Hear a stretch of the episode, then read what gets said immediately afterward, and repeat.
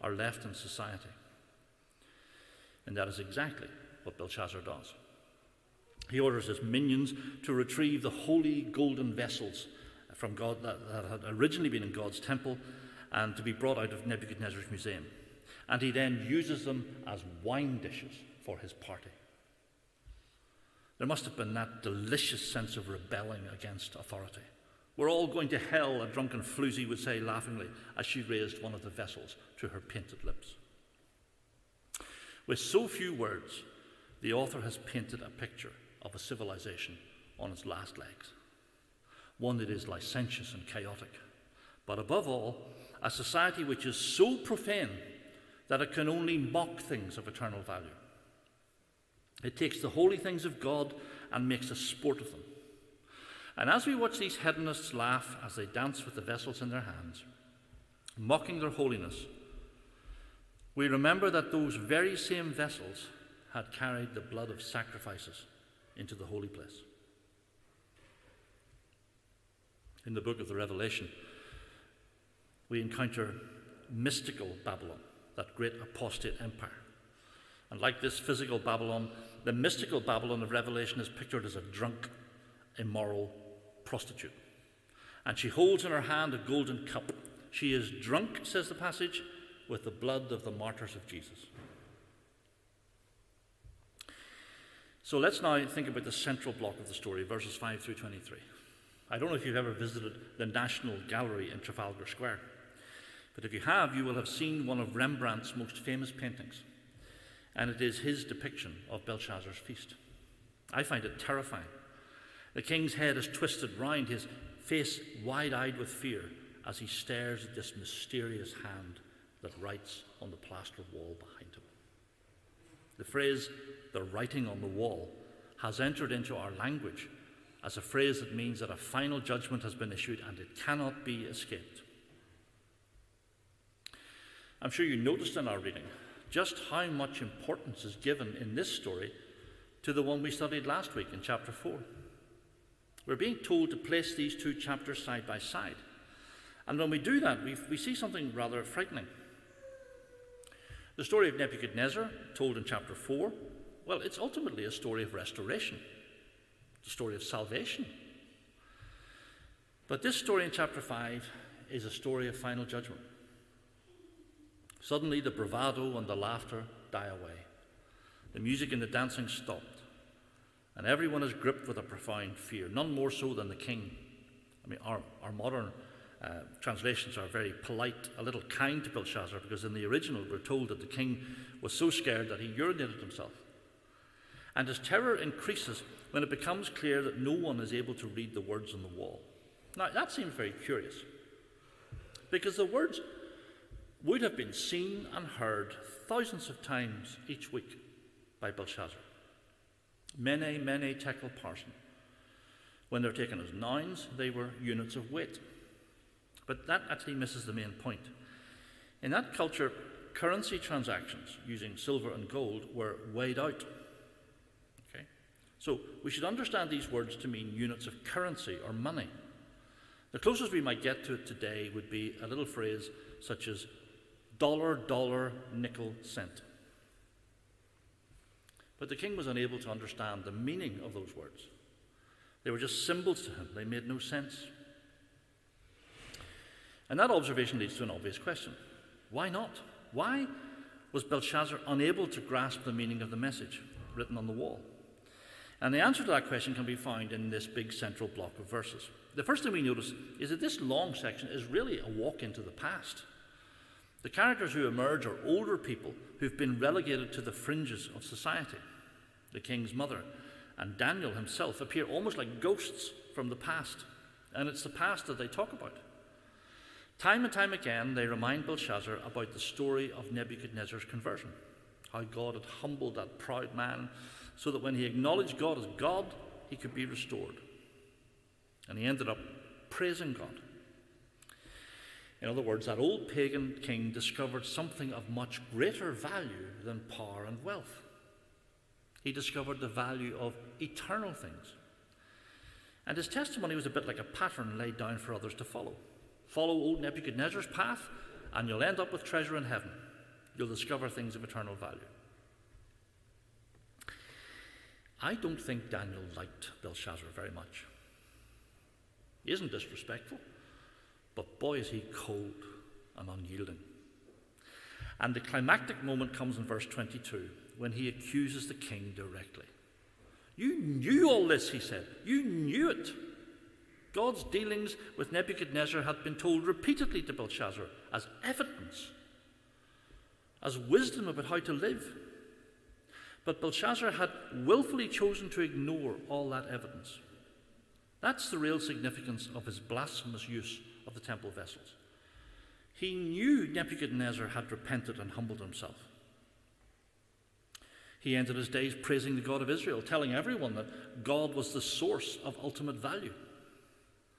But as Belshazzar filled those holy vessels with wine, he was saying, No, God is not the source of ultimate value. I am. My pleasure is of ultimate value. How modern is that? Our culture tells its young people that life is the pursuit of happiness. Do whatever makes you happy, because the only valuable thing in life is your own personal pleasure.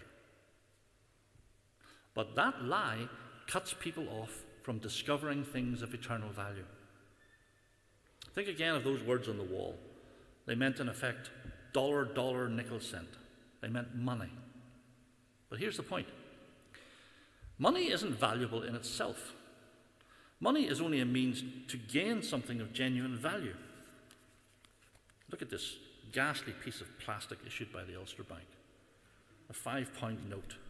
It is inert, lifeless, a bit of physical stuff.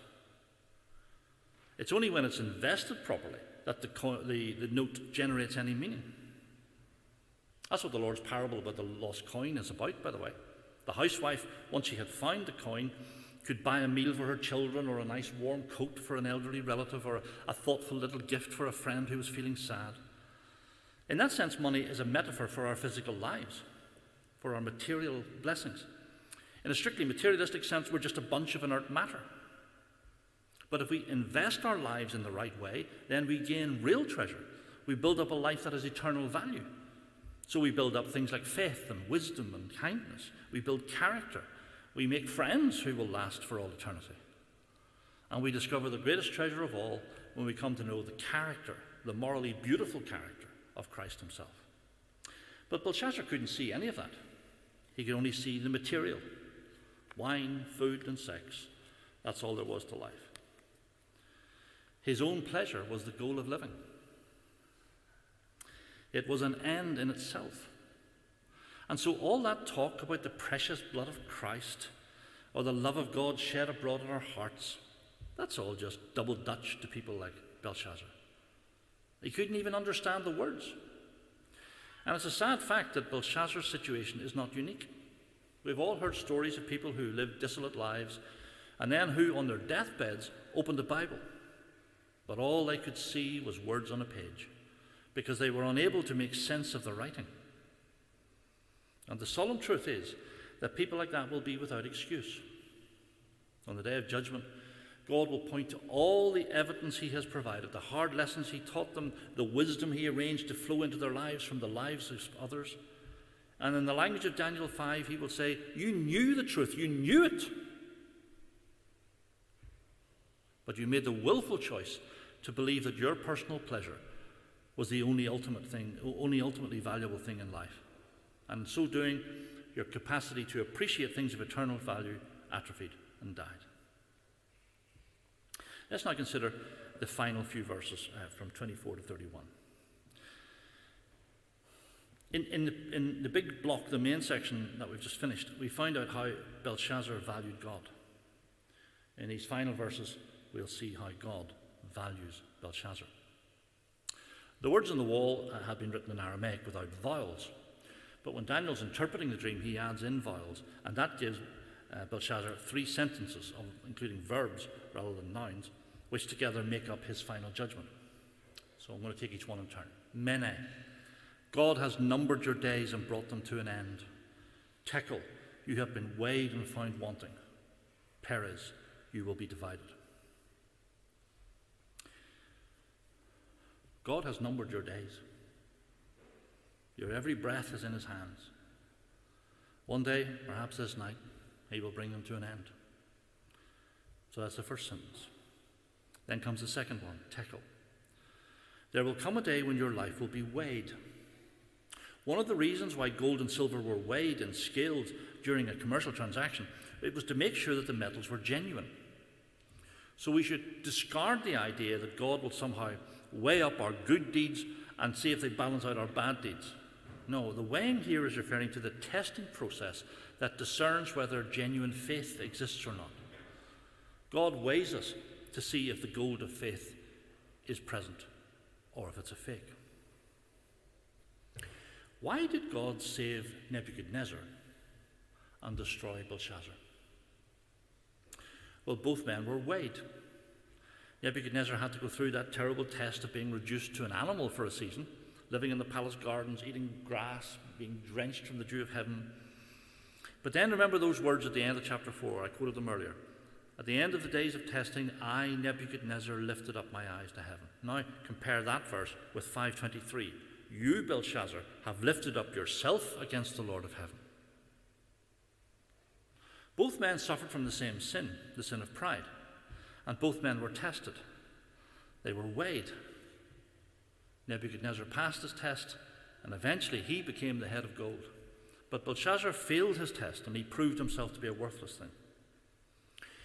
Every Christmas, there's usually some heartrending story in a newspaper about some forgotten soul who died alone. Maybe the body of an elderly woman discovered in her flat days after her death because milk delivery started to pile up on her doorstep. It's very sad for nurses in palliative care units to discover that one of their patients has no relatives and no friends. No one ever comes to visit. A person like that can feel as if they are worthless and unwanted. The earth doesn't seem to want them or find them valuable. Well, if that scenario is grim,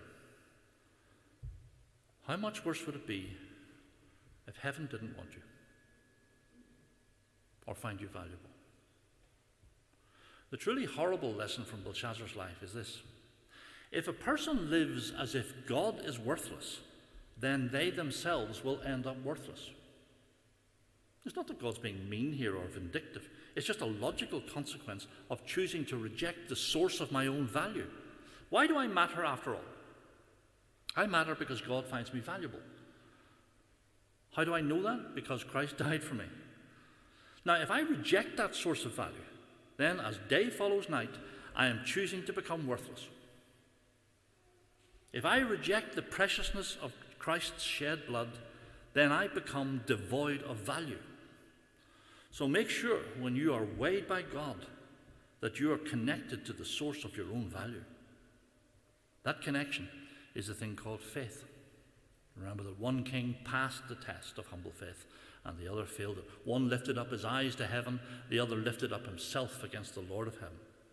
And in so doing, he lost the ability to appreciate truly valuable things, and in the end, he became devoid of value himself. And then comes the third and final sentence You will be divided. First, your soul will be divided from your body when you die. And then, if you have not faith, your soul will be divided from God's presence for all eternity. Now, I have mostly expounded this passage from an individual perspective today. But we shouldn't forget that this passage deals with the fall of Babylon. And that should make every theologian's ears prick. Daniel begins with the fall of Jerusalem, and then this first part of the book ends with the fall of Babylon. I don't need to tell you that those two cities, Jerusalem and Babylon, play a central role in the great drama that we find in the book of the Revelation. So it would be wrong of me not to just say a few words before I sit down uh, by looking at this story in terms of its cosmic significance. Daniel 5 tells the story of a society that had passed the point of no return. It defiantly mocked everything that was holy. And remember that when Belshazzar called for the vessels of the temple, that man was exercising leadership. He led his nation into blasphemy. And in that sense, he is a prototype of a figure referred to in the New Testament as the man of lawlessness. Elsewhere, he's referred to as the Antichrist. Christ is God made man, this is man made God. In the Garden of Eden, Satan promised humanity that they would be like God. In the end times, says the Apostle Paul, this counterfeit Christ will exalt himself, enthrone himself as an object of worship. He will be worshipped as God. In the book of the Revelation, John pictures this Antichrist as a great amoral beast. And the people who used to say, Who is like unto Jehovah? will now say, Who is like unto the beast? Now, here's the point there is an historical inevitability about this. Just as we saw the consequence of relativism in Daniel 1 flowing through into the chaos of Daniel 5, we can see the link between the rejection of God as the source of value and the appearance of the man of lawlessness. You sow wheat, one day you will reap wheat. You sow barley, one day you will reap barley. Where you have sown relativism, you will reap the deification of man. So, this ancient text has a stern lesson for modern humanists. There will come a day when the music will stop, the laughter will die away, because people will see the writing on the wall. We read the words of a mighty angel in Revelation 18 Fallen, fallen is Babylon the Great. She has become a home for demons. But in the very next verse, there's another voice, one that I trust you will hear just now. Then I heard another voice from heaven say, Come out of her, my people, so that you will not share in her sins. Before it is too late, step away from this world with its corrupt value system, its profane mockery of all that is holy. Lift up your eyes to heaven and find there the source of all that is truly valuable. Let's close in prayer, and then I'll hand back to Ian somewhere for a final hymn.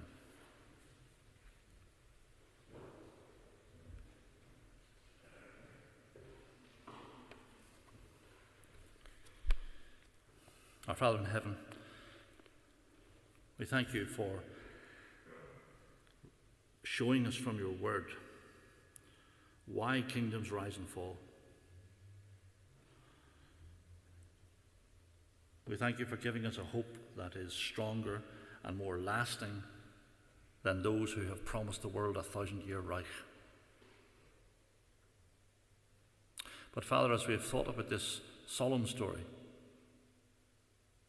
we are reminded above all about the source of our value and reminded about what is truly valuable in life.